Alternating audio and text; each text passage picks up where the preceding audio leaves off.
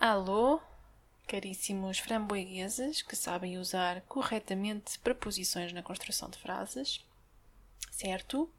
Sejam bem-vindos, uh, bem-vindos com X, ao oitavo episódio de Vende-se Framboesas, um oitavo episódio que vai ser este.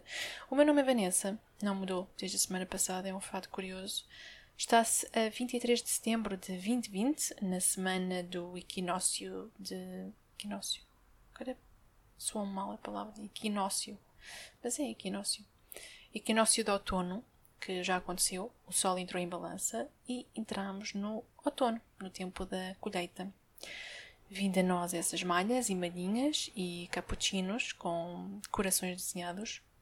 Tivemos também o Dia Mundial da Gratidão, que foi no dia 21 de setembro, e eu queria aproveitar essa ocasião para agradecer à Terra, ao planeta Terra, por eh, continuar a girar, tão só, e a permitir que as estações mudem e que haja inícios e fins de ciclo e fases e renovações, porque sem isso não, não vivemos, por nos dar equilíbrio, ao fim e ao cabo. Porque se porventura parasse de girar era um bocadinho chato, era complicado. Os aviões começavam a cair todos e nós também íamos todos de focinho ao chão e de joelhos. E eu não sei quanto a vocês, mas os meus joelhos já sofreram muito em pequena. Por isso, obrigada, Terra. Keep on spinning. Eu comecei o episódio um, a aludir às preposições porque é um flagelo linguístico que por aí anda. Não é, não é novo. Que a malta a não saber usar as preposições no seu discurso. Não sabem?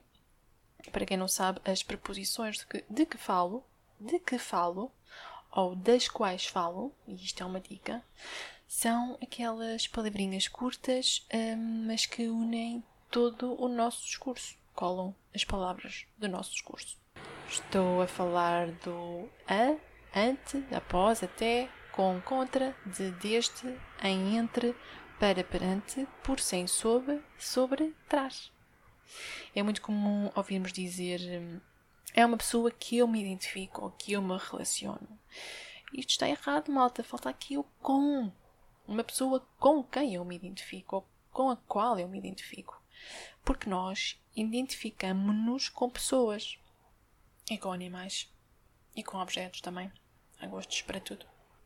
Também identificamos pessoas, mas uma coisa é identificarmos a pessoa e outra coisa é identificarmos com a pessoa. Percebem? Tenho de passar o verbo para trás para ver como faz sentido. Lembrei-me disto porquê? Porque, por causa da proposta que um delegado do Chega apresentou esta semana, numa convenção do, do partido Zeco, a qual defendia que se retirassem os ovários às mulheres que abortassem. Apresentou, foi, foi chumbada, mas ainda assim o fato é que alguém pensou nisso e 38 pessoas, militantes do partido, identificaram-se com essa sugestão, votando a favor.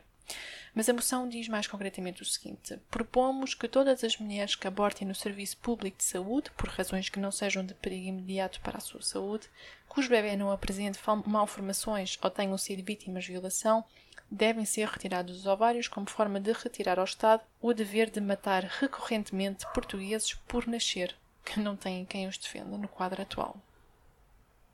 O crime maior nesta proposta é evidente qual é que é mas eu nunca ia deixar passar impune o crime preposicional da preposição que não chegou a nascer.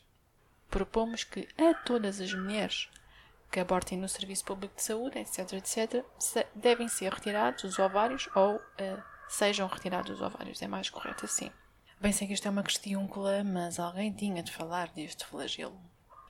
Eu, nesta proposta do Chega, gostei particularmente da expressão portugueses por nascer, que é, que é todo um novo espécime, merecedor de, todo um epíteto, um estudo, um documentário, à semelhança de Portugueses pelo Mundo ou os portugueses no MotoGP. Eu acho que os portugueses por nascer também deveriam ter mais destaque nesta vida. O objetivo aqui do Chega era é penalizar, castigar a mulher para o resto da sua vida. Não precisam de ser tão intrusivos e desatar a retirar-nos uh, ovários, né? que é só um bocadinho violento. É um bocadinho atentatório à nossa condição humana. o Chega podia propor, ao invés, a criação de uma taxa, um imposto indireto, de cada vez que uma mulher eh, fizesse um aborto e de cada vez que se fizesse, que se comprasse preservativos também. Que aqui defende-se a igualdade de género. Não sei se sabem, mas no século XV, no Império Otomano, as pessoas solteiras tinham que pagar um imposto por estarem solteiras, ou seja, por não estarem a procriar em todos os minutos da sua vida. Chamava-se o imposto childlessness, childlessness, ausência de filhos. Aqui em Portugal podia chamar-se portugueses por nascer. E pronto, assim os nossos ovários podiam permanecer uh, resguardadinhos dentro de nós, que são coisinhas que cumprem funções muito importantes no organismo da mulher. Nomeadamente quando queremos ter filhos, com ou sem aborto a priori ou a posteriori. Esta semana li sobre o investimento que anda a ser feito por várias celebridades no papel higiênico à base de bambu, bambu ultra suave. Aston Kutcher, Robert Downey Jr., um, Gwyneth Paltrow, etc. vão investir 3 milhões de dólares na empresa Cloud Paper. Por acaso 3 milhões até nem parece muito dinheiro, agora, agora que dizem em voz alta.